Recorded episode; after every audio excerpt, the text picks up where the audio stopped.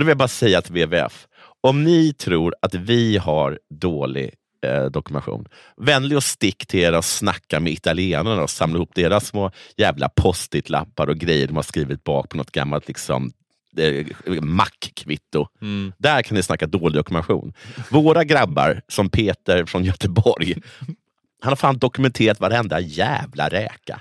Och om du ska komma upp till mig och säga att en hedlig svensk fiskare skulle fiffla med dokumentationen, ja, då säger jag 1, lögnare!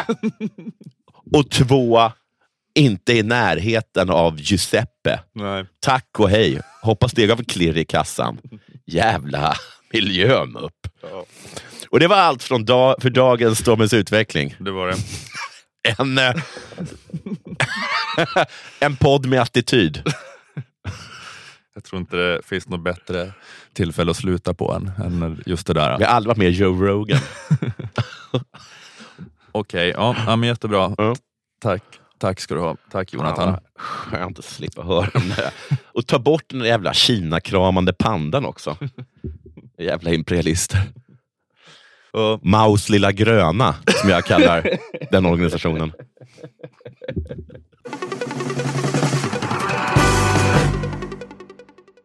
Okej, det här var ett litet utdrag. Köp en prenumeration för 29 kronor i månaden på underproduktion.se/stormensutveckling om du vill höra detta avsnitt.